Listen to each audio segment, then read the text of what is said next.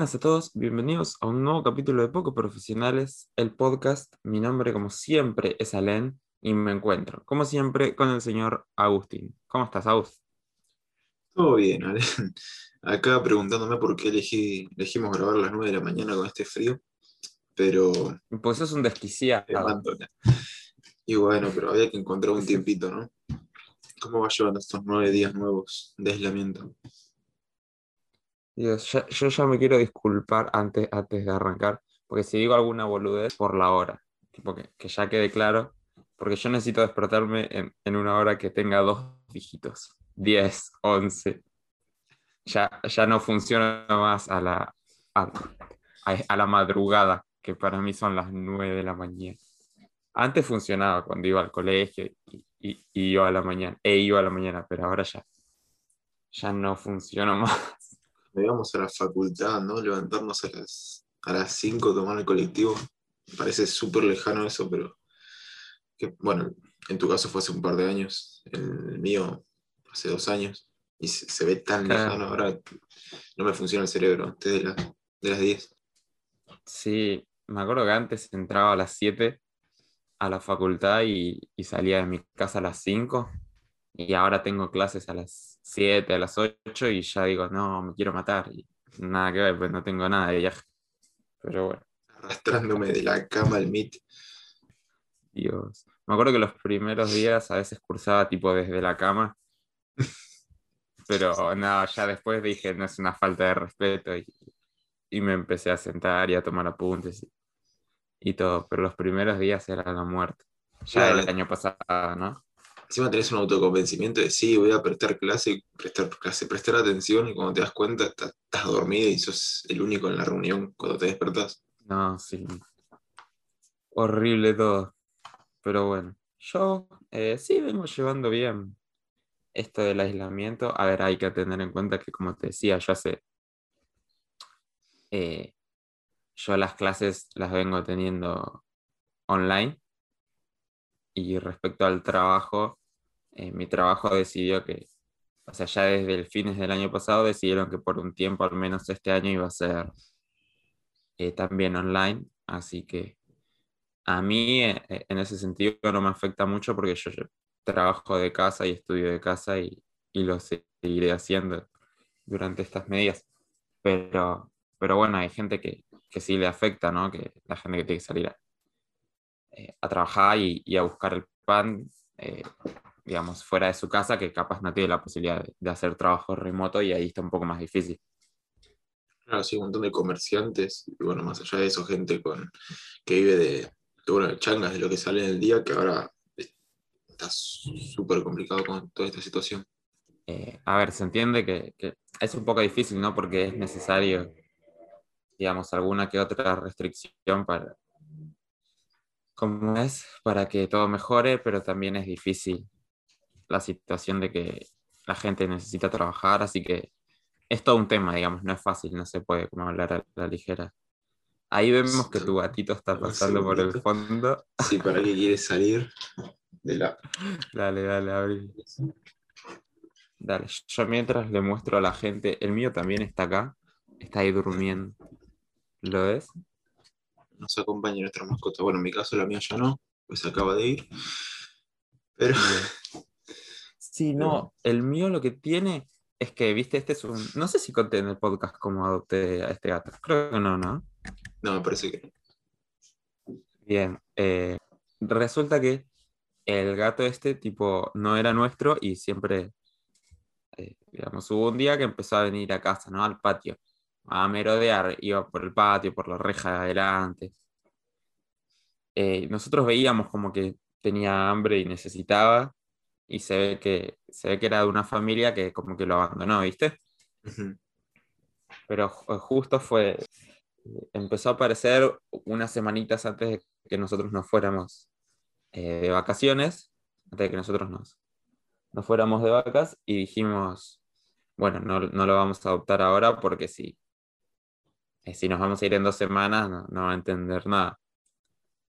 Dijimos, vemos cualquier cosa a ver si alguien lo, lo adopta en, en esta semana que nosotros nos vamos de, vacaciones y, y nada, y eso. Y cuando volvimos, eh, tipo, veníamos por. Cuando venimos del viaje, literalmente estábamos entrando a casa y estaba él paradito en, en, una columna de casa que se ve que nos estuvo esperando. Así que dijimos, bueno, vamos a, vamos a adoptarlo. Y ahora pasó, desde que llegó a casa hasta que, hasta que finalmente dijimos, bueno, ya está, lo quedamos. Habrá pasado un mes más o menos. Eh, y, y nada, y lo llevamos al veterinario, todo, y el veterinario dijo, él va a estar agradecido porque, porque ustedes le salvaron la vida. Encima cuando lo adoptamos tenía como una herida que no sé si, eh, no sabemos si era que se, que se, pinchó con algo o peleó con otro gato, que también lo, lo llevamos, lo fuimos a tratar. Eh, y nada, y ahora está acá en su cómoda casa, un rey. tiene un hogar y todo. Sí, y lo que tiene es que cosa, al ser un gato, eh, viste estos días que estuvo haciendo frío, Sí. Eh, bueno, él dormía, dormía fuera en su camita, pero ahora como empezó a hacer frío, le, le metí la camita adentro. El tema es que al ser un gato callejero, pensá que el veterinario dijo que tiene entre dos o tres años. O sea que ya, digamos, él ya vivió su vida en, en la calle, en gran parte. Y, y lo que tiene es que le metí su, su cama adentro por estos días que hacía frío, lluvia y medio que no, no le gusta porque estuvo, tipo, estuvo todo el día en el patio afuera, quería salir, pedía ir a dormir adelante y yo pensando, pero es por tu bien. Pero se ve que está curtido, así que vamos a ver qué. Ahora está durmiendo igual. Botas. Mi hermanita le puso botas. Lo adora mi hermanita. La más chiquita lo, lo trata como si fuera un, peluche. Lo mueve de acá para allá, pero bueno. Se llevan bien. Sí, encima, bueno, en el caso de los gatos, parece que se adaptan enseguida. Si, si les gusta la casa, ya se quedan ahí. Bueno, en- eh, una pelea ocasional cada tanto. Sí. No, sí, sí, este agarró y dijo, listo, me dieron cama, me dieron un lugar calentito, me quedo. Con Ya Akira, tiene su, su platito con comida, todo. con Akira la trajimos a los seis meses. Eh, Le pusimos todas las vacunas, todo. Y yo sufría las primeras veces que subía al techo. O sea, iba con la escalera y la llamaba con la comida y a veces me iba al- le pedía permiso al vecino para subirme al techo y agarrarla. Hasta que en un momento empezamos a escuchar que se empezaba a pelear y venía y victoriosa, ¿viste? Aullaba en la puerta y, y entraba, comía diciendo, bueno, ya estoy me- metiendo huella en, en el barrio, estoy marcando presencia. Y Te traía el pellejo, te traía el pellejo del otro gato así. eh, un día la escuchamos en el techo que estaba eh, una pelea reencarnizada, o sea, se estaban cagando a palos. Y al otro día vimos al gato y le pegó un arañazo en el ojo, o sea, es bravo, es bravo. Así con nosotros no, o sea, los primeros días sí era rarisca, pero ahora estamos sentados y te empieza a amasar, te- se te pone al lado, te busca la mano. El problema que tenemos Ah, qué lindo. es que cada tanto trae lauchas. O sea, no sé de dónde carajo la saca. Una vez. Sí, pero contá porque. Contá la particularidad porque en realidad los gatos suelen tipo traer lauchas, pero la- las que cazan, las que matan. Claro, o sea, El tuyo las trae vivas. sí, o sea, las trae como regalo, dicen, porque está agradecida. Eh, una vez, que en mi casa, bueno, hay una parte que, que hay un montón de pájaros, y cada tanto, viste, se caen los huevos a- al piso y queda el pájaro medio desarrollar ahí. Eh, pero una vez agarró un pájaro. de pájaro. Claro, una es, es aborto punible. Eh, no punible. Eh, una vez agarró y agarró trajo un pájaro chiquito y no nos dimos cuenta y estaba jugando, estaba jugando con algo y yo dije, bueno, debe ser un capuchón de, de una lapicera. Estaba yo solo abajo y, me fijo y había un pájaro ahí todo abierto, así. O sea, no abierto el, el toro, sino abierto a la sala. Digo, oh, ¿qué, ¿qué hizo esta boluda? Bueno, saco al- a, la pobre criatura, al pobre vestigio de lo que era. Y digo, bueno, espero que no pase de nuevo. Por suerte no pasó de nuevo, con pájaros. Pasa que otro día, era de noche, y mi mamá sale. Y dice, ah, mira, aquí está con un, con, agarra un pajarito. Ahí en la puerta de la casa de mi abuela se acerca, y el pajarito tenía tenía cola.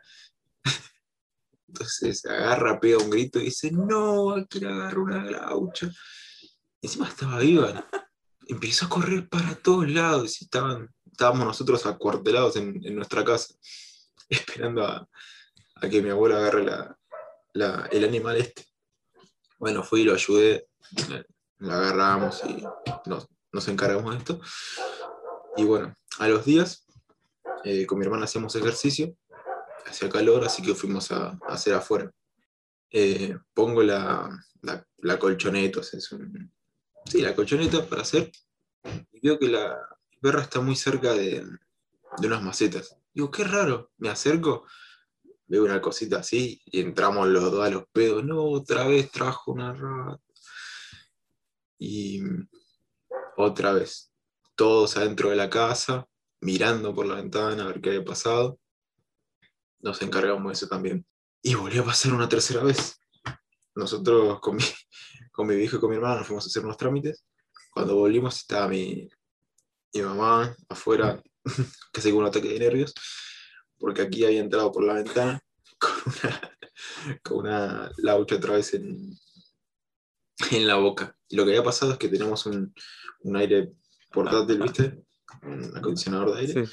y tiene como un, un filtro donde sale el aire, tenés que ponerlo en la ventana y ahí sal- sale el aire caliente. Cuestión que el, el ratón se había metido ahí. Entonces mi abuela agarra, saca el filtro así, lo lleva a la puerta, lo abre y sale el coso. Y Akira contento, diciendo, oh, otro juguete. Pero, pero es así, ¿viste?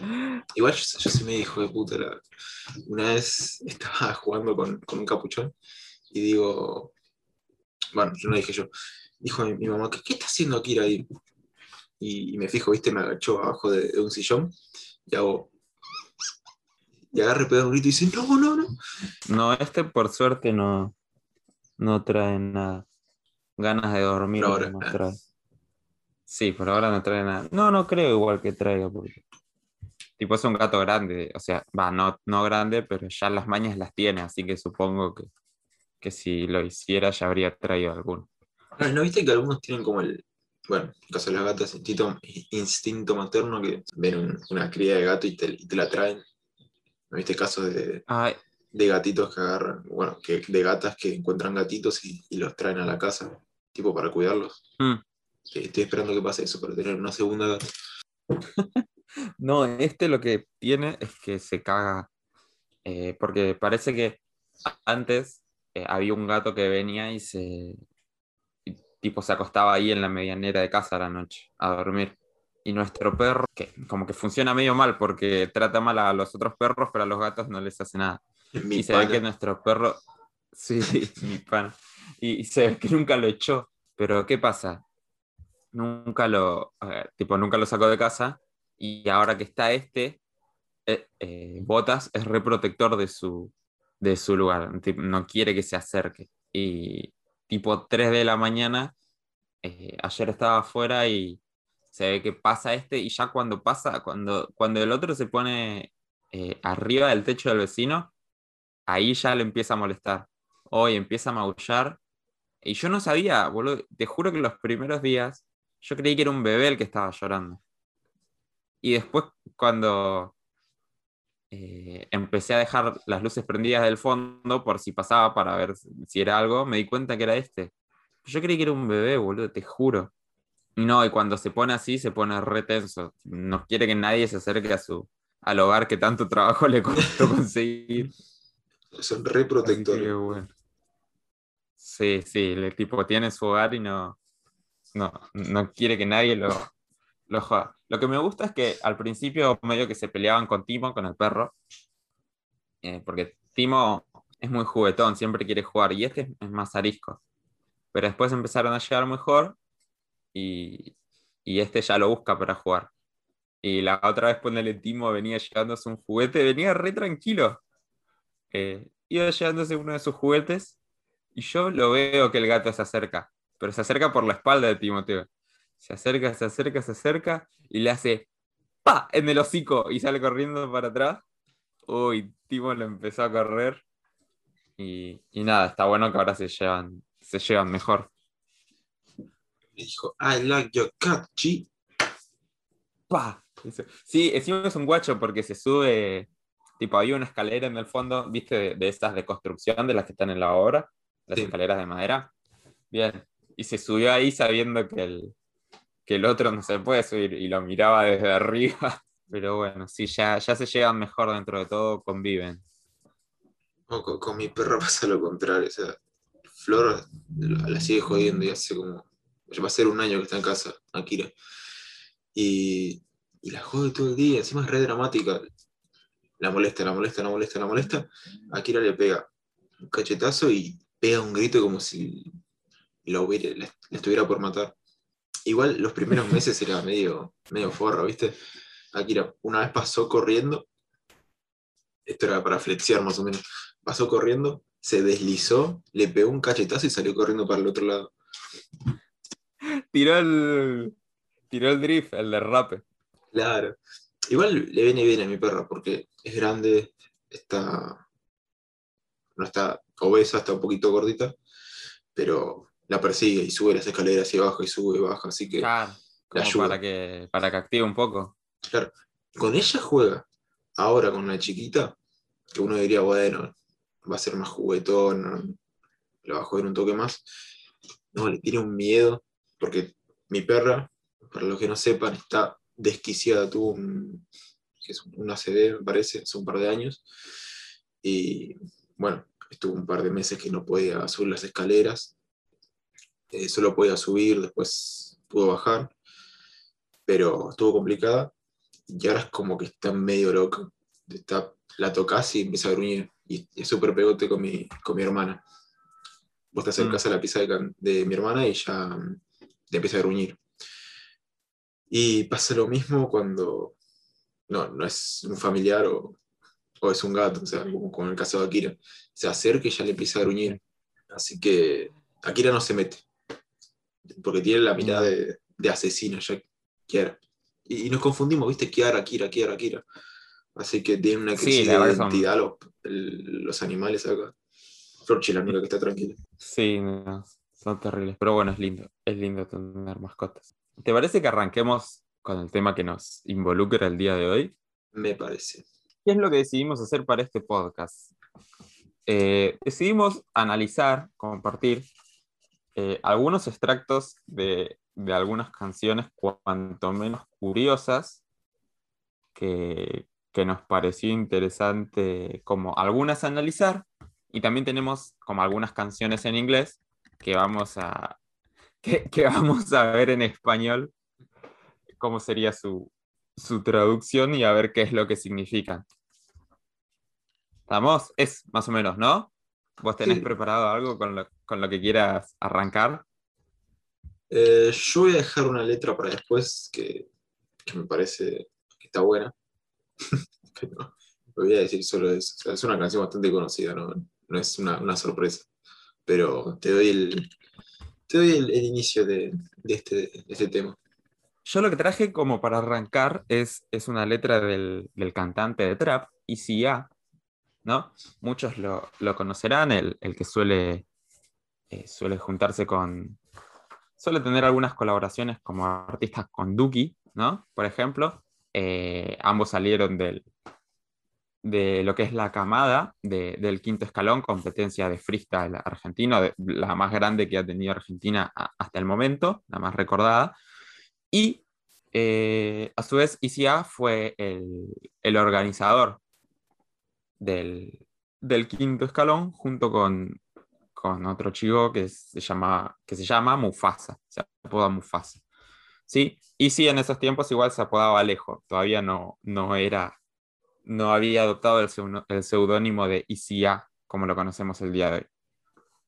Bien, Eh, hay una parte que, me gustaría analizar, que es que antes que nada quiero darles eh, créditos al, al canal de YouTube, como ha dicho, porque ellos tienen eh, un canal, un, todo un video dedicado a, a la evolución de ICA, que está muy interesante. Si quieren, vayan a verlo. Desde acá un saludo.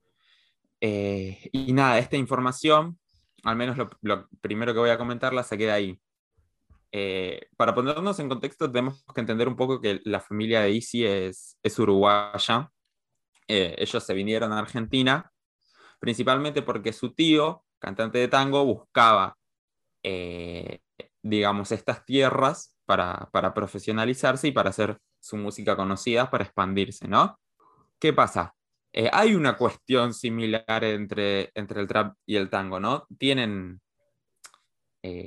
tienen estas historias del barrio, esta idea de que surgieron para venir a contar cosas que, surgen en, los barrios, en la calle, y que poco a poco se fueron popularizando hasta llegar a las clases.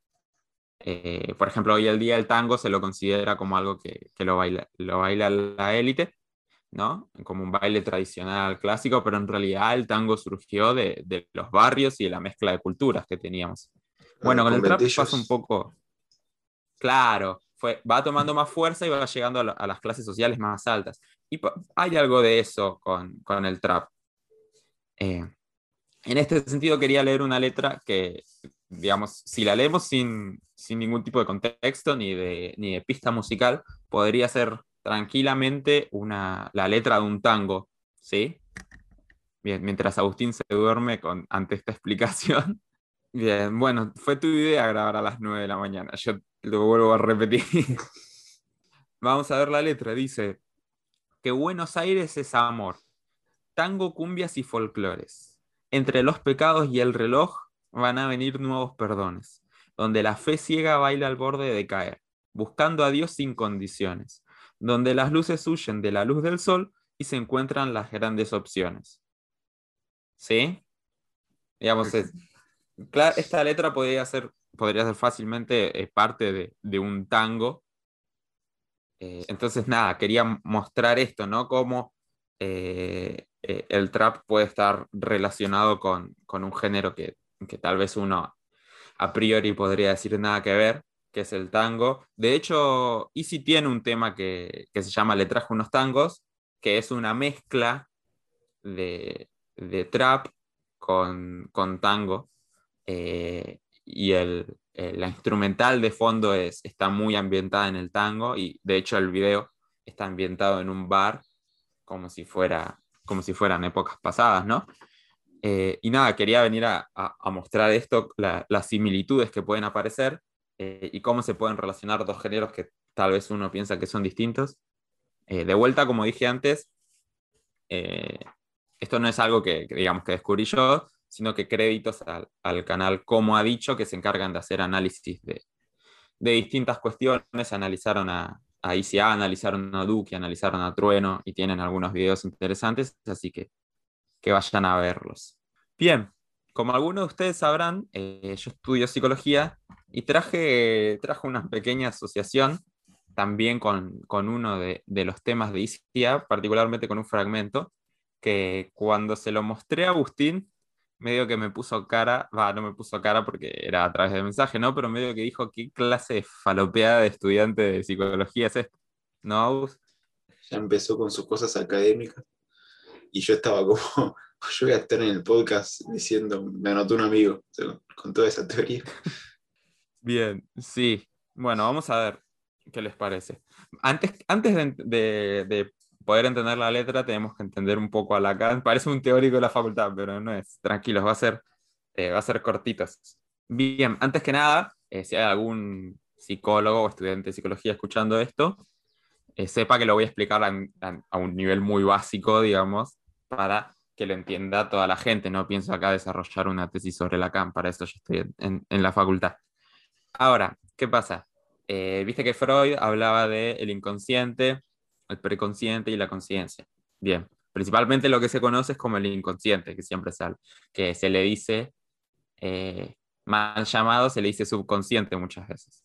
Bien, ahora, ¿qué pasa? Lacan lo que hace es retomar un poco eh, las ideas de Freud eh, y él va a estructurar el inconsciente como el lenguaje, ¿sí?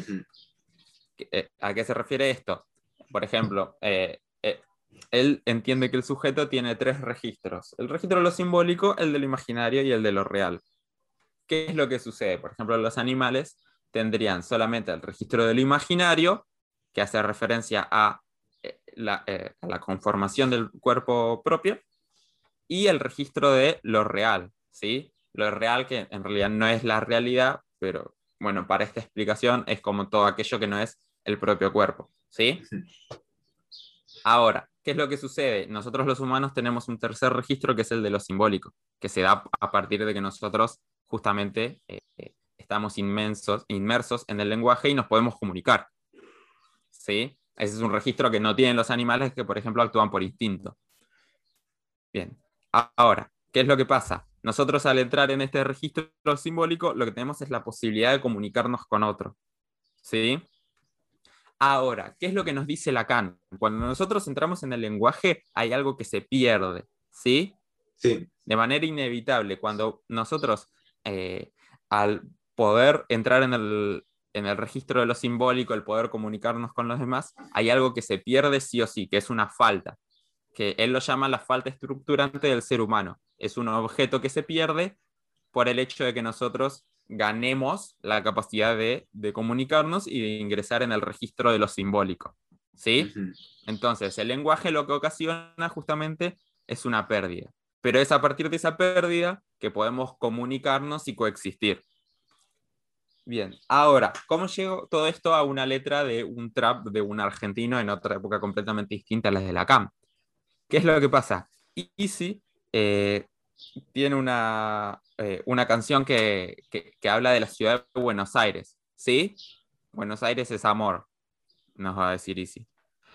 ¿Qué es lo que pasa? Tiene una letra que yo quiero leer, que es la que tiene un fragmento, un verso, que hace referencia, no hace referencia, pero yo lo relaciono con esto que dice la CAM. Eh, arranca diciendo, benditos nosotros de haber nacido en esta cuna de delirios y oportunidades dueña de una libertad que aprisiona, pero que permite. ¿Sí? Él cuando habla de esto está haciendo referencia justamente a la ciudad de Buenos Aires, a la que él le dedica toda esta canción. ¿Qué es lo que pasa? Primero que ya nos habla de, de delirios y oportunidades, ¿no? Hay algo en, en relación a, la psicología ahí, pero no me voy a meter con eso. Lo que me interesa es la segunda parte, que es la que dice, dueña de una libertad que aprisiona, pero que a su vez eh, permite. Sí. ¿No? Entonces, eh, digamos que yo cuando escuché por primera vez la letra, lo que ICA dice es dueña de una libertad que aprisiona, pero que permite. Entonces, ¿cuál es la cuestión? Eh, es muy similar a lo que plantea la, eh, Lacan respecto al lenguaje. Sí, es una ciudad dueña de una libertad que aprisiona, ¿sí? Eso, al menos yo lo asocio con la falta estructurante del sujeto en Lacan. Hay algo que falta, hay algo que aprisiona, ¿sí? que es dueña de la libertad. Que sí. uno postula que si pudiera tener eso, tendría la libertad, ¿no? El objeto perdido. Pero que a su vez permite. Entonces la ciudad no solamente te aprisiona, sino que te da la posibilidad de hacer algo. ¿Y qué es lo que dice Lacan? Es ¿a qué es aquello que se permite? La entrada del sujeto al orden simbólico. Nosotros perdemos algo para poder ganar otra cosa. ¿sí? Tenemos la falta originaria para poder ganar la relación y la comunicación. Entonces, nada, se me hizo interesante eh, unirlo con, con, cómo lo habla Isi acerca de Buenos Aires, de que la ciudad es dueña de la libertad y te aprisiona, ¿sí? pero a su vez dentro de, de ese aprisionamiento te permite, te da posibilidades.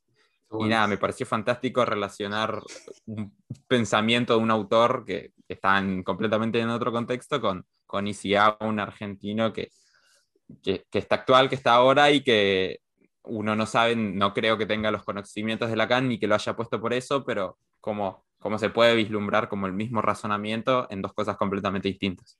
Está bueno, es una puerta de entrada para leer a Lacan. Después de Time Skip, de un de horas por ciertos trámites que salieron. Eh, bueno, quería comentar que fue, es muy interesante lo que trajiste y es una puerta de entrada para, para leer a Lacan o, o algún teórico de, del psicoanálisis. Me encanta porque la puerta de entrada es, es, es, es, una frase de un trapero argentino que te lleva, no, no, si escuchaste esto, ¿por qué no te lees a, a, a Lacan? Un gran pensador en, en, esto del trap. súper conectado.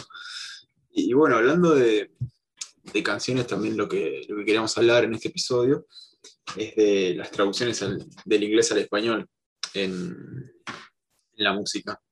Porque bien sabemos que hay éxitos en inglés que muchos cantantes latinoamericanos quieren, se podría decir, imitar o que trate de tener el mismo, ¿cómo es esto? La misma influencia que tuvieron en su respectivo país. Y hace poco, muy poco, investigué eh, sobre Sergio Denis, que en los 80 sacó un álbum en, español de, puras traducciones. O sea, hay temas de los Beatles, está allí del Elvis Costello, traducida. Y, y es raro escuchar literalmente las traducciones. O sea, es muy literal. Bien, mientras vos vas buscando, yo le comento a la gente, por si lo quiere ir a googlear, que estábamos hablando cuando preparábamos este podcast, que la Mona Jiménez tiene una versión de I Was Made for Loving You, Baby, ¿verdad? Una muy buena versión que es como que rompe la traducción normal porque es, es solo pasar el inglés a, cordobés. Y este movimiento Y, es genial. I, I, was made mientras mueve la manito para los dos lados. I was made for love you. Así, pero eh, digamos, no, no, hubo ningún intento de que la, la, pronunciación se acercara al inglés original, lo cual me encantó porque es fascinante la, combinación entre cordobés e inglés que queda. Es como si Córdoba, en vez de, localizarse en Argentina, hubiera quedado en, en, en, Inglaterra, en Gran Bretaña, en el Reino Unido. Es genial. Está, está Irlanda, eh, toda, toda la parte del Reino Unido y anexado está Córdoba. Córdoba del Norte. No, no, es genial. Búscala en YouTube, por favor. I Was Made for Loving You de, la mona. Encima le hacen toda una presentación. Es genial, es maravilloso. Además de Sergio Denis, en Argentina hubo otro caso de, una traducción de una canción en inglés bastante conocida que es Beautiful Tonight, que la hizo el artista Huff, que se encuentra todos los veranos en Mar de Tuyú. No hay verano que no esté Huff en Bar de Tuyo tocando. Igual eh, también es bastante literal la traducción. Dice, es, tarde la noche, eh, ya busca qué vestir. O sea, es como que lo agarraron un diccionario y palabra por palabra fueron metiendo.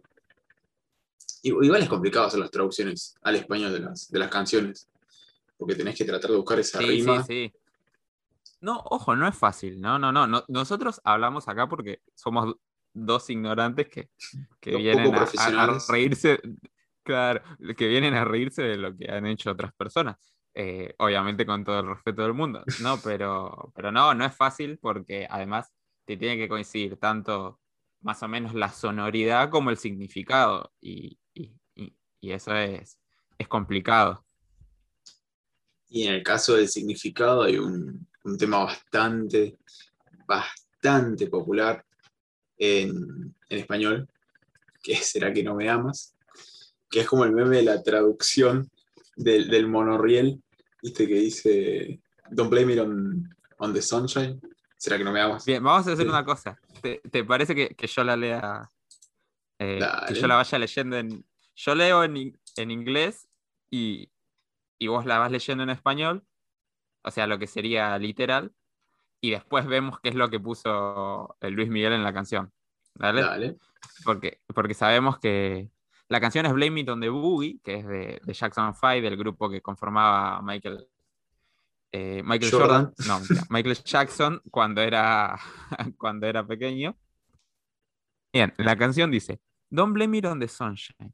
Don't blame it on the moonlight. Don't blame it on good times. Blame it on the boogie.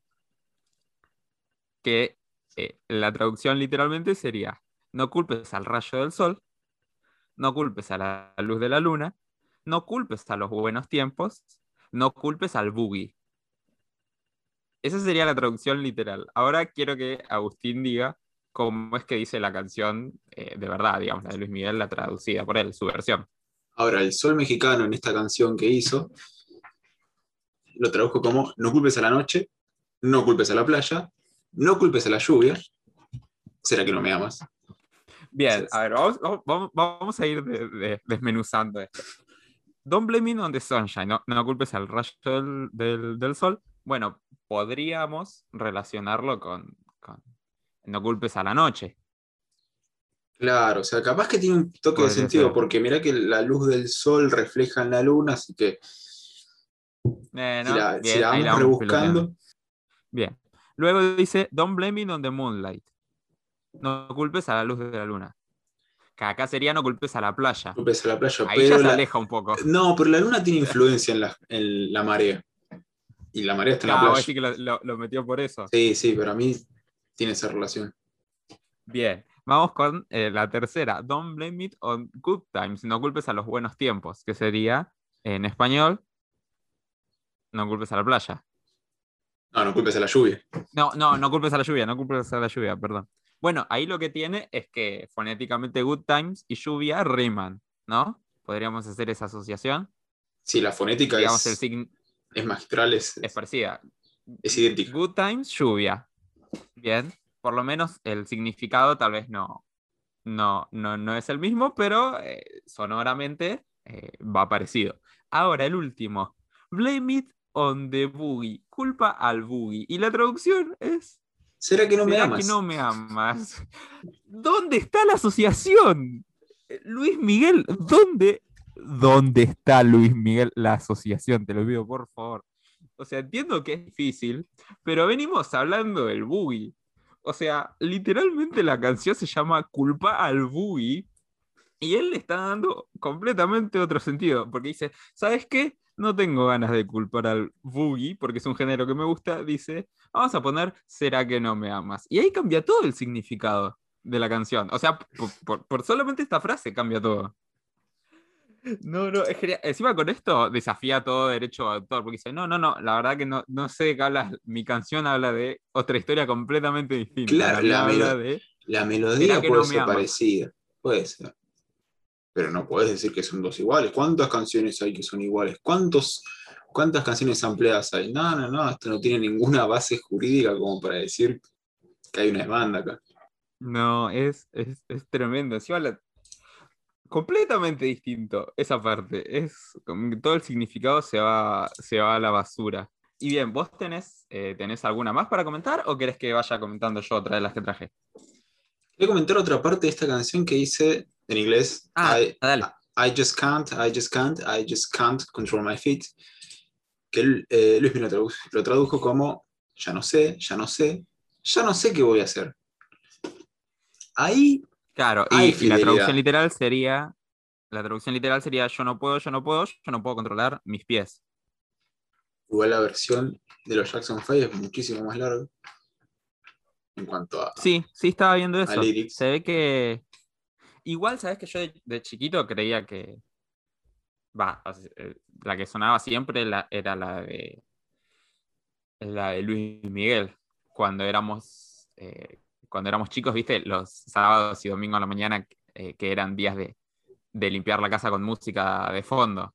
Que ponías, ponías en la tele algún canal. Tu mamá ponía en la tele algún canal de, de música o, o- o- o al menos mi mamá hacía eso, y algún canal de música o la radio y sonaba, obviamente sonaba Luis Miguel, Maná, Cristian Castro. Montaner. en el muelle de San Blas, sonaba. Y después cuando te estás haciendo más grande vas poniendo Much Music y cambia. ¿Cómo no mencionamos a Chayanne? Por Dios, entre los hitos de los Chayanne, románticos. Chayanne, sí, sí, Chayanne, ¿sabes que yo amaba a, a, a Chayanne? Cuando era, va, o sea, mi mamá era fanática y yo lo escuchaba siempre. Eh, y nada, estaba- ¿te acuerdas que tenía, eh, Chayanne tenía una serie donde se hacía vampiro? No sé si te acuerdas. Buffy the Vampire Slayer. The Vampire Slayer. No, tremendo. Eh, ah, de- hablando de músicos, no sé si lo conté acá. eh, yo de chiquito era muy fan de, de Rodrigo, el cantante de, de cumbia cordobesa, Rodrigo el Potro. No, no sé si sabías. Eh, pero era fanático posta, tipo fanático. A, a tal punto que tenía. Tenía. Como si fuera uno de los Vengadores, tenía el muñequito de, del Potro Rodrigo, te lo juro. Y jugaba, estaba Max Steel por un lado, Uno que era la copia de Max Steel, porque no había plata para dos Max Steel, uno seguido del otro. O sea, uno era original, Max Steel, eh, y el otro era la copia de Max Steel. Y el tercero con el que jugaba era el potro de Rodrigo. en vez de, en vez de adrenalina tenía un Fernet con coca, ¿viste? Max Steel ahí para, para inyectarse. No, no, te lo juro. Encima, viste que él se subía, no sé si lo viste alguna vez, pero como que a veces se subía a tocar con, un shortcito de, box, de boxeador. Sí. Bien, venían con eso. O sea, tipo, tenía el outfit todo, era buenísimo. Era la edición coleccionista de Rodrigo. No, olvídate. ¿Tú sabes que cuando era eh, chico era, era fanático de Cristian Castro? O sea, me encantaba Azul.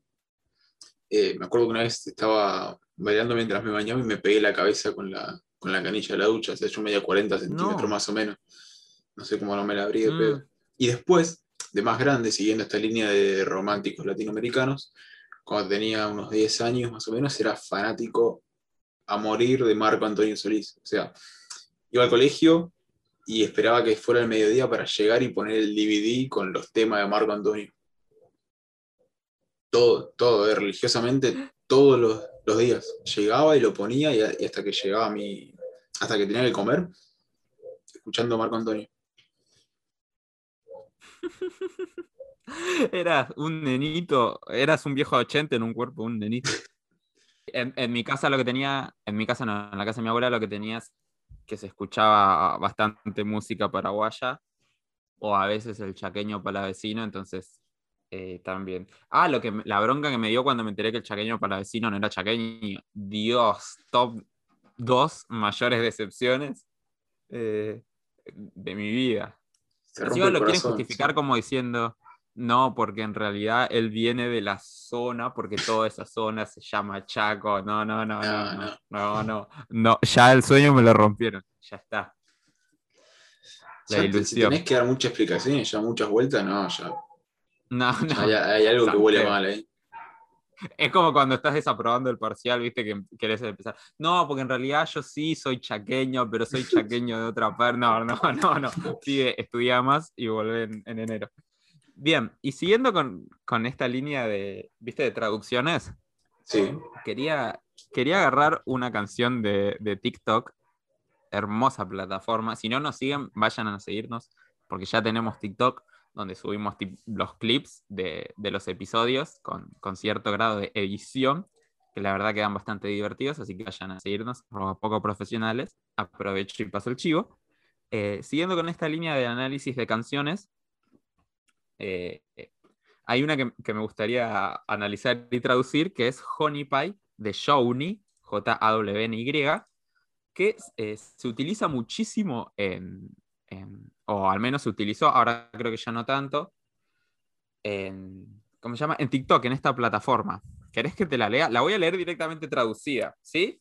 Para que veas el grado de complejidad de esta obra maestra. ¿Te parece? Soy todo oídos. Bien. Bien. Oh chica, no pares. No pares hasta que tengas suficiente miel. Oh miel, pastel de miel. Creo que hay un cierto eufemismo ahí que, pasa sutilmente. Sí, críptica la letra. Miel, miel, pastel de miel. O miel. No, perdón. O eh, chica, no pares. No pares hasta que tengas suficiente miel. O miel, pastel de miel. Miel, miel, pastel de miel. Escribió Winnie Pooh, boludo, la letra. un, un aplauso de acá a esta obra maestra. Creo que hay algo muy por lo bajo que está, tratando de decir que, no termino de entender. Tendría que ver un análisis. Marsh, creo, creo que el perro quiere decirnos algo. No, sí, es que la letra lo que hace es una apología de las necesidades del ser humano, por lo que vemos, ¿no? Pastel de habla, miel, habla también de la industria alimenticia y cómo los, el, jarabe de maíz de alta fructosa está siendo añadido constantemente en la miel, que se llama supuestamente natural. Eh, eso es como yo lo veo, no sé, está abierto a la interpretación seguramente. Sí, además nos permite concientizar de, del problema que tenemos eh, respecto a la disminución de la población de abejas, que son muy importantes para la polinización y que permiten la existencia del ser humano, ¿no? Es la secuela espiritual de B-Movie. Sí, sí, sí, claramente, claramente. Me encanta, me encanta el, grado de profundidad que manejamos. Después, otra canción digna de ser analizada también de, eh, de TikTok. Eh, esta es muy conocida, es más conocida ahora, que es Astronaut in the Ocean, que es la que va What you know about rolling. ¿Viste? Esa la tienen, seguramente los oyentes la, habrán casado con, mi mágico canturreo. Que, eh, bien, ¿qué es lo que dice en español? Dice, ¿qué es lo que sabes acerca de hundirte en las profundidades? Cuando tu cerebro se nubla, tú podrías llamarlo congelamiento mental. Cuando esta gente habla mucho, pone esa mierda en slow motion, ¿no? En cámara lenta. Me siento como un astronauta en un océano. Bien, acá como, eh, como Peter Capusotto podemos decir, está hablando de Faso, ¿no?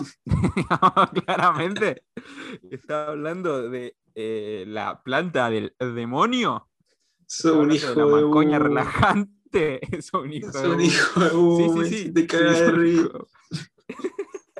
es que todas las, todas las canciones de, de, TikTok son así, son ritmo pegadizo, eh, algo repetitivo, tipo estrofa repetitiva, estribillo repetitivo, y referencia a, a, drogas o, sexo, digamos, son las dos cosas de, la que, de las que se habla.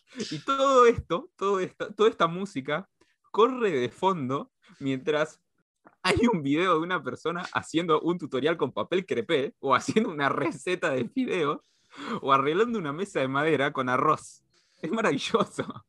Es genial. Encima, ahora con tanta repetición, porque escuchás un tema de TikTok y no lo puedes escuchar una vez, porque bajás y está, y bajás y sigue y sigue y sigue. Y no lo puedes ni disfrutar porque ya se te quema en el cerebro, como que sacás la aplicación y lo seguís escuchando. Y después, bueno, anda a buscar un significado. No, estás quemadísimo. Pero nada, eso, me parece maravilloso el mundo de las canciones. Y tremendo el impacto de las canciones en, TikTok y cómo se viralizan.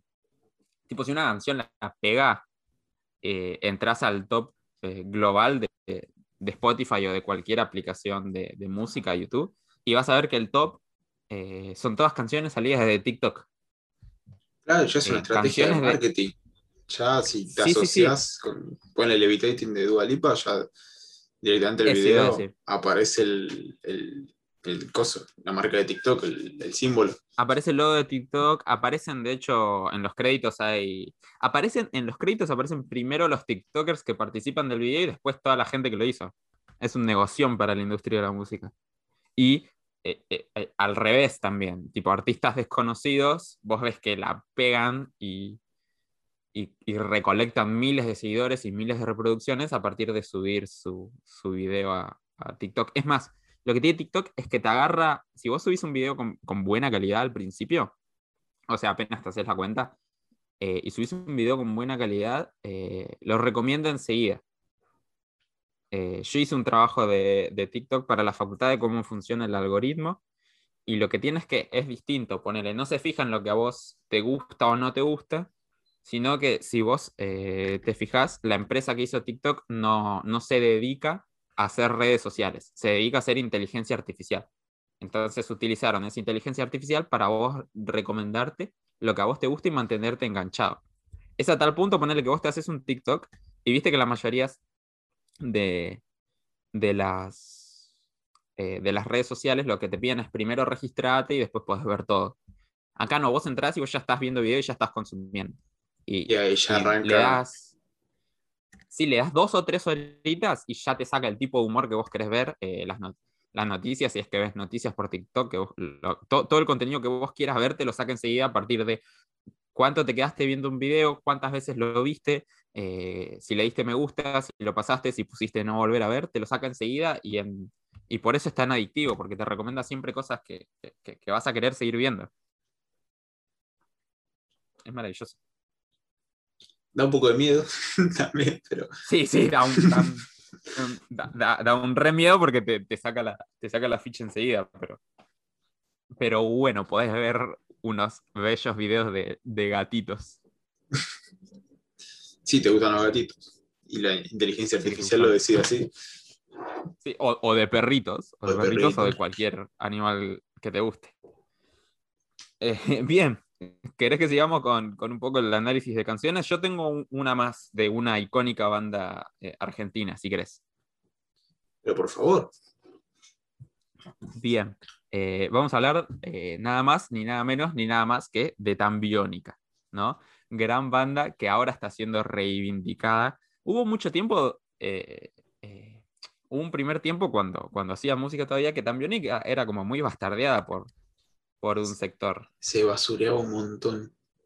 Un montón. Sí, No me acuerdo si era un festival en Córdoba, no sé si era Cosquín, o si eran los premios Gardel que se había presentado. Y bueno, el cantante de la banda, Chano, eh, no, no cantaba tan bien en ese momento en vivo y me acuerdo en las redes sociales que fue un- una de puteadas y sin sin justificación, o sea, está bien que no, no, no haya cantado tan bien y no haya sonado igual que en los discos, pero tampoco como, como para matarlo de esa manera. Después fue mejorando, o sea, los shows, yo personalmente no viví un show de Tan Biónica en, en vivo, pero por lo que escuché del piberío biónico, es como que estaban buenos. bien. Eh, bueno, y respecto a esto, eh, hubo, eh, no sé si lo dije en, en Twitter, eh, hubo un señor que se puso en Twitter, hubo un señor que se puso a en Twitter, un señor que se puso a analizar eh, un álbum en particular de Tan Biónica eh, y a relacionarlo con, con la, la teoría de Freud. Un poco lo que hice yo, pero yo, viste que lo hice con. eh, O sea, hice una, una sola oración, un solo fragmento, y teniendo en cuenta que muy probablemente eh, ICA, que fue lo que analizamos hoy, no haya, no haya tenido esto en cuenta al momento de escribir la canción. Bueno, eh, est- esta persona que, que hizo el hilo en, en Twitter lo que hacía era comparar todo un álbum de, de Tan Biónica con, con la teoría de Freud. Eh, ¿Qué pasa? Era un poco tirado de los pelos, estaba como bastante sobreinterpretado. De hecho, teniendo en cuenta que, Argentina es, es, es un país muy psicoanalítico y Buenos Aires es muy psicoanalítico en sí, y, y manejamos como muchos conceptos de... eh, uno, si vos te, te parás en la calle, puedes hablar de... eh, mucha gente usa los términos eh, duelo o inconsciente o, psicoanálisis o, Edipo. Eh, hay, hay como algo, somos como una sociedad muy psicoanalítica. Eh, bien, yo lo que iba a hacer es lo mismo que hicimos hoy, no analizar un- una parte demasiado larga, sino algunas oraciones que, que me parecieron cuanto menos curiosas. La primera es que eh, Tambiónica tiene una frase muy conocida. Bien, la frase dice, tuvo un amor anterior en la noche del día después que te di. Antes de, de yo al menos decir mi, mi- postura y respecto a lo que esto significa, quiero saber eh, si- eh, qué es lo que significa para vos, tipo, a quién está haciendo referencia. Porque en, en Twitter empezaron como, no, hace referencia a que después de encontrarse con una chica se encontró con otra, y medio todo un embrolle, y para mí siempre fue muy sencillo, puedo estar equivocado, pero capaz que, mm, capaz que no. No, es que para mí es muy sencillo. Para mí, eh, tipo, se refiere a ella, a la misma persona. Porque piensa, tuvo un amor anterior, ¿no? Ese anterior por ahora lo dejamos de lado. Vamos a situar En la, línea de tiempo. día- Sí, sí, sí, sí. Esto, esto es como el volver al futuro, ¿viste? Que tenés que ir sacando, Es como Inception, variables. ¿viste? Tenés que meter acá y esto habla de desmenuzar esto, sí. todo. Y eso que es una sola, una sola frase. Bien, dice, tuve un amor anterior, ese anterior lo vamos a dejar un cachito de lado, en la noche del día después que te vi. O sea, ponerle que si hoy vio a la chica, ¿no? La noche esa refiere a mañana, ¿verdad? La noche del día. La noche del vi. día después. La noche del día después. La noche como mañana. la noche de mañana. Pero sobre, Bien. sobre explicado. Bien, claro, es la noche de mañana. Pero si dice un amor anterior, está haciendo referencia a ella. O sea, está hablando del, de algo anterior al futuro. O sea, de algo anterior a mañana, que sería hoy. Tuve un amor anterior en la noche del día después que te vi. O sea, mañana en la noche yo tuve un amor anterior, que sería hoy. ¿Entendés? Sí. Bien, y, y ahí yo siento que hubo como todo un quilombo porque estaba como muy sobreanalizada y para mí hacía referencia a la misma que le cantaba. tipo, tuve un amor anterior en la noche del día después que te vi, tipo, eh, mi amor sos vos, sería eh, yo poniéndome en la piel de Chano, ¿no? ¿Qué, zapatos para llenar de? Sí, sí, sí, sí. Eh, pisé, pisé el acelerador, pero, pero ¿qué? qué? Mecha, No, mecha. no es eso. Eh, no es eso, no hace referencia a eso. Por mí sí. Para mí es que está pensando en otra persona. Más allá de, de que está con, con la persona esta que, a la que para vos hace referencia. Siento que está físicamente con esa persona, pero pensando en alguien más. ¿Decís? La revivimos. Eh, no sé, no sé, puede ser. Eh, tal vez yo lo, lo pienso así y prefiero quedarme con mi versión. Pero, pero bueno, puede ser interpretada de diversas, de diversas maneras. Pero igual, viste, en, el- Luego en tenemos Twitter, otra, otra parte de la canción. ¿no ¿viste en Twitter que, que le mandaron un mensaje a Chano preguntándole por esa parte de la, de la letra y aclaró de quién hablaba? Ah, no, ¿qué decía? Que, pensaba que era de una ex. O sea, hablándole a la piba y se refería a una ex. Sí. Si no me falla la memoria, O sea, estaba hablando de una ex. O sea que toda esta explicación la hice al repedo. Yo creí que sabías la respuesta. Muy bueno, muy, Muy buena bueno. estás preparación. cortando el mambo acá, muy bueno.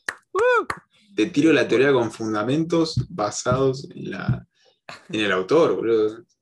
O sea, no sabía. Pero la puta madre hice toda una investigación y a los dos días el boludete sale a aclarar. la viviste mucho, boludo. La, la reviviste. No, si yo simplifiqué, yo dije, hace referencia a la misma mina. ¿Qué tanto? Igual te estuviste bien, aclaraste, dijiste capaz estoy equivocado. Con ese capaz estoy equivocado, ya zafaste. Nah, seguro ya no se equivoca. nah, bien. Esa canción Sí, ya no es suya, de esa, esa canción es de la gente y yo le voy a dar Esa el canción es significado de, que es de quiera. todo, patrimonio de la humanidad. Sí, olvídate. Bien, hay otra frase que dice, nuestro amor es como un tango del polaco, porque no hay milonga ni aceleración. ¿Sí? Y eh, también en en el, mismo tema, nuestro amor es como un tango del polaco porque no hay milonga ni aceleración. Esta creo que era un poco más sencilla. Dice, como un tango del polaco. Yo medio que no entendía a qué se refería con tango del polaco, pero ¿qué pasa? El polaco le dicen a Roberto Goyeneche, un cantante de tango muy conocido en, en Argentina en su, en su momento histórico, ¿no? Eh, nuestro amor es como un tango del polaco, o sea, es un tango de Goyeneche, porque no hay milonga ni aceleración. Y acá, prepárate porque te voy a volar la peluca. ¿Qué Agarro. pasa? Yo realicé toda una investigación, agarrate, porque yo realicé toda una investigación, tuve que buscar una tesis acerca del tango y de Roberto Goyeneche en particular, que dice que eh, básicamente lo que se plantea es que sí, Roberto Goyeneche le decían el polaco, está bien, eso ya, ya se sabía, eh, cantante de tango argentino, y principalmente eh, tenemos que saber que como durante la carrera de Goyeneche podríamos dividirlo eh, a él, eh, en, podríamos dividir su carrera en dos etapas. La primera es, es la primera etapa de su carrera, se caracteriza porque es en la que él tiene una manera de cantar muy marcada e identificable, ¿sí? Eh, o sea, era como un cantante de tango dentro de todo que seguía como las normas establecidas, no variaba demasiado, eh, se- seguía el ritmo de la música, no se iba por las ramas ni buscaba hacer cosas muy distintas, mientras que Roberto Goyeneche tiene una segunda etapa ya más maduro, eh, en la cual sí jugaba un, un poco más con las variaciones, con el manejo del tiempo en sus cantares, eh, de la manera en que cantaba. Buscaba transmitir como más, eh, mayor cantidad de sentimientos, mayor cantidad de emociones, metía otros vibratos, buscaba transmitir nostalgia, tristeza, buscaba más su propia identidad sin ser tan estructurado. ¿Entiendes? Entonces, yo lo que entiendo eh, es que hace referencia a la primera etapa de Roberto eh, Goyeneche del polaco, cuando dice nuestro amor es como un tango del polaco de Roberto, porque no hay milonga ni aceleración. Es decir, es todo estructurado, no, no hay variaciones, es todo igual, es todo monótono. Y, yo me, puse a, escuchar las canciones de, de Goyeneche eh, en diacronía, ¿no? Eh, en el orden, digamos, las primeras y hasta llegar a las últimas. Y es verdad que hay como, en un principio se nota que, que el ritmo es constante, no acelera, pero tampoco desacelera, sigue igual, siguiendo siempre la, eh, los tempos musicales.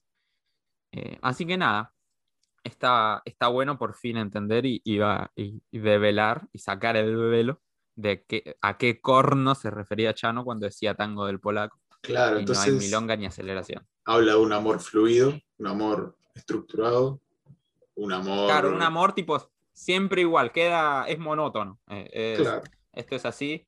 No hay, dice, no hay milonga ni aceleración. Un amor sin altibajos, un amor, una línea. Claro, eh, plana.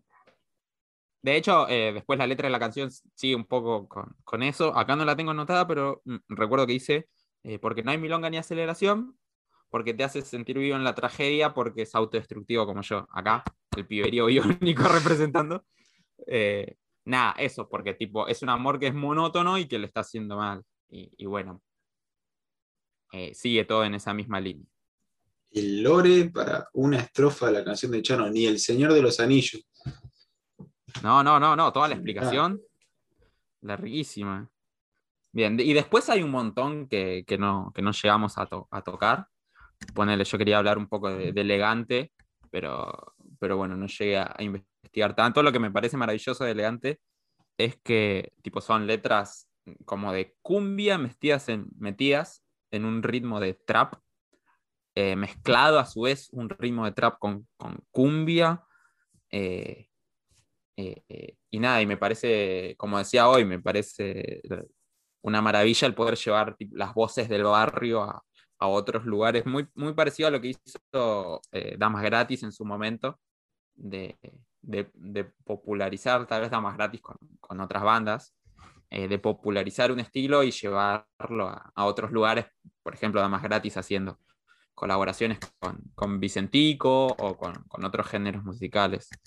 Eh, algo que yo noté, tipo, de las canciones de Elegante, después es cuando lo, cuando, eh, cuando lo escuchan, véanlo a ver si, si, si lo piensan como yo, es, eh, no sé, capaz vos lo notaste, es como que, primero que la letra es como una historia, casi siempre, es toda una situación a desarrollar.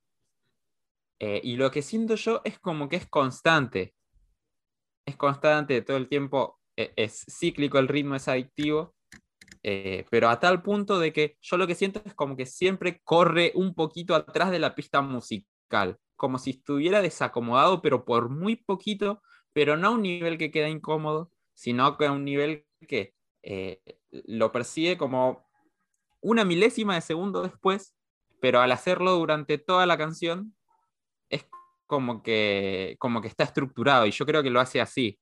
Eh, y al ser, como te decía, repetitivo, es como que sigue un patrón, viste que es siempre andamos activos. Y cuando vos crees que va a llegar un desenlace, el flaco sigue. Sí. Y te se va.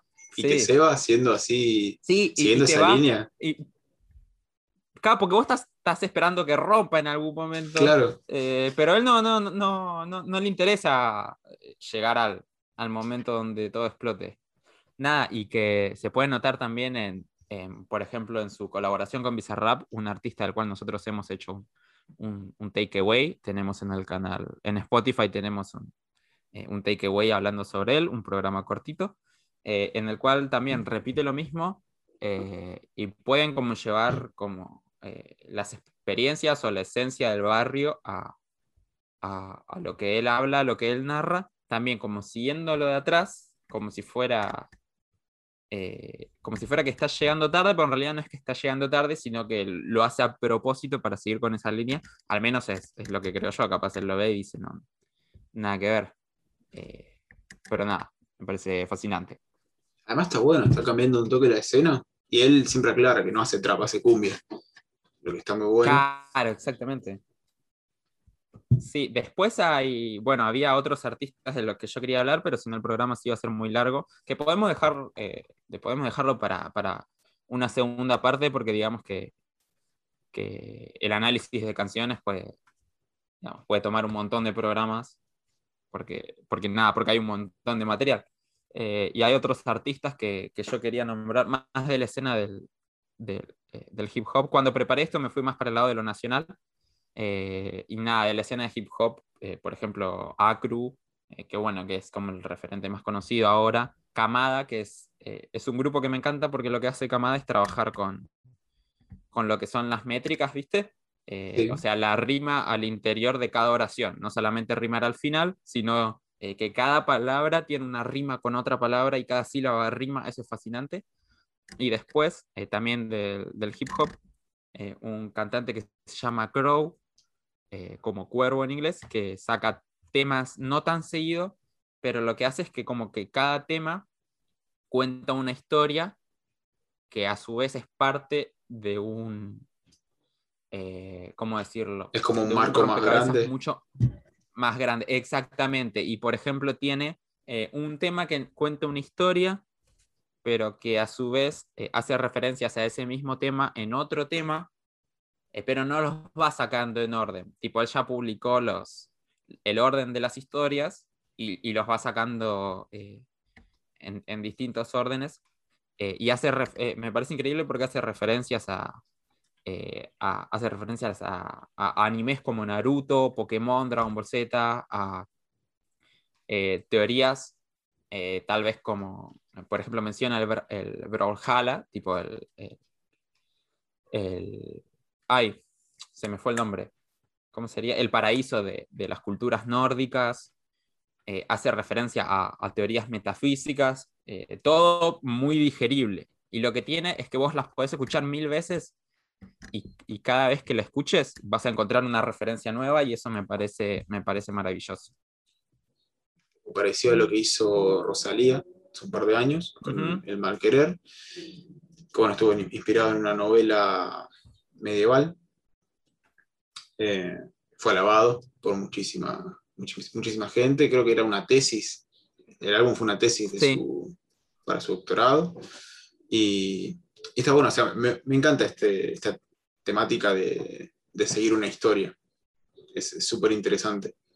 Cuando el álbum cuenta una historia, yo cuando escucho un álbum, las veces que escuché, que me decidí escuchar, siempre lo escuché en orden, más allá de que haya, haya escuchado los singles un par de veces en la radio o en cualquier lado, porque por algo están, están así. Sí, sí, sí, eh, un poco como que se, perdió eso. Eh, igual yo también lo empecé a hacer, a, hacer relativamente poco, que es el hecho de eh, escuchar el álbum entero como un concepto, como una obra toda construida y, no como, como partes separadas de... Eh, no como las canciones como partes separadas, sino todo como una historia o al menos como todo junto. Bueno, este, todo esto es el producto, digamos. Y muchas veces así se aprecian, se aprecian un montón eh, las canciones. Y, eh, y, y 21 Pilots sacó una hace poquito que me parece interesante porque creo que es como el camino que van trazando eh, a partir de, si uno escucha sus primeros álbumes, se sonaban como más pesado, por así decirlo, o con, con ideas tal vez más tristes eh, y más esta idea de, apuntar a, la nostalgia, a la tristeza, al de tal vez no todo es bueno, y ahora uno va evolucionando, o fueron evolucionando, y el último álbum es como, bueno, che, tal vez no sea toda una mierda, eh, sino que, hay cosas piolas para rescatar y se, rescatan esas, cosas como importantes para ellos. Eh, y creo que viene desde, desde el single que habían sacado ellos para la cuarentena, que era Level of Concern, que habían sacado, que, tenía como una mirada un poco más eh, optimista del mundo. Está bueno, sí, ya, bueno, cambió mucho la vida de ambos, de, primer álbum hasta, este, uno ya es padre, otro se está por casar, y está bueno que reflejen esa, esa mentalidad de, progreso, de que se puede salir de ese, de ese pensamiento que tenían y tratar de estar mejor. Más allá de que los primeros álbumes están buenos, mi hermano es fanática de, 21 Pilots y está... Sí, sí, sí, a mí me gusta. Esto. Y lo, importante con, con, los álbumes también más allá de si lo ves en, un plano más grande, eh, conectando álbumes, también es, lo importante es adentro, que son las transiciones de canción a canción. En eso hay muchísima producción para que tenga una concordancia. Eh, ponele, hay un- uno de mis álbumes favoritos, no es que haya escuchado muchos, eh, tiene un nombre larguísimo, que es I, I like it when you sleep, for you are so beautiful, yet so unaware of it. Larguísimo. Eh, hay una canción que se llama Love Me, que cuando termina, arranca una de la misma tonalidad, que se llama UG, UG, sí, UGH. Y si, los escuch- si estás escuchando Claro. el álbum, es como que no sentís que pasó la canción. Sentís como que es otra parte. Claro. Y tienen dos, eh, dos temáticas bastante parecidas. Así que está bueno esto de seguir la concordancia, más allá de que ahora cada uno hace la playlist que quiere y, y mete canciones donde quiere meter y, y va haciendo una, una mezcolanza que para uno tiene sentido o no, depende de lo que estés armando. Eh, pero también la visión del artista al, al crear esta, este álbum, este proyecto, es importante para entenderlo. Obvio que hay canciones que no llegan al proyecto final, que después puede salir un EP o una edición de lujo, que te va a ampliar un poco más la, la Mm. visión de- del artista para esta etapa de su vida, influencias o artistas relacionados. Así que apoyo las playlists, pero también está bueno escuchar los álbumes en, en orden, por lo menos una vez, para eh, conectar un poco más con el, con el- el artista. Eh, a mí lo que, lo que me pasa, por ejemplo, que, que hago últimamente es de cuando me guardo las, las canciones en, en mis favoritos, las voy guardando de tal manera que queden en el mismo orden del, del álbum, si es que cosa que antes no hacía, más allá de que después vaya a escuchar eh, alguna canción en, en particular y no escuche todas. Claro, sí, siempre hay favoritos en los álbumes. Siempre te va a gustar una más que otra. Bueno, yo creo que, que estamos para ir cerrando ya, ¿no, Agus? Sí, ya, ya estaríamos. Ya cerramos todo lo que queríamos hablar. así que- y agregamos un poquito Eh, más. Déjenos, déjenos en los comentarios eh, álbumes, artistas, canciones que a ustedes les gusten o curiosidades, como veníamos contando nosotros, de, de alguna canción en particular que, que conozcan. Eh, y nada, como siempre, les pedimos que, que nos sigan en nuestras redes sociales y sobre todo que se suscriban al podcast, arroba poco profesionales, tanto en YouTube como, como en Spotify. Eh, muchas gracias por habernos acompañado una vez más y eh, nos despedimos hasta que grabemos el próximo episodio, que esperemos sea pronto. Muchas gracias, eh, nos vemos a todos y hasta la próxima. Adiós.